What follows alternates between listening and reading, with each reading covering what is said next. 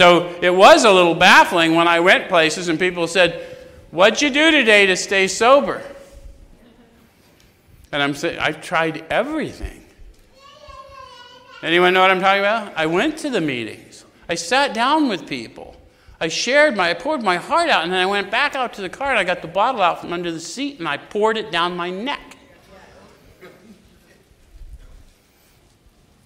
Um, so, give him an account of the struggles you made to stop. Show him the mental twist which leads to the first drink of a spree. I just did that for you. If you're holding on to grievance, you're getting in thinking all of life is wrong, all of a sudden you're, you're setting yourself up. You're blocking yourself off from the sunlight of the Spirit. That's why resentment's the number one offender. By the time we're in 12, you're supposed to be in the all inclusive manner of living suggested by this guys, these guys walk. Does it make sense? So I'm disciplining my thoughts on the fly so I don't block myself off from the sunlight of the Spirit.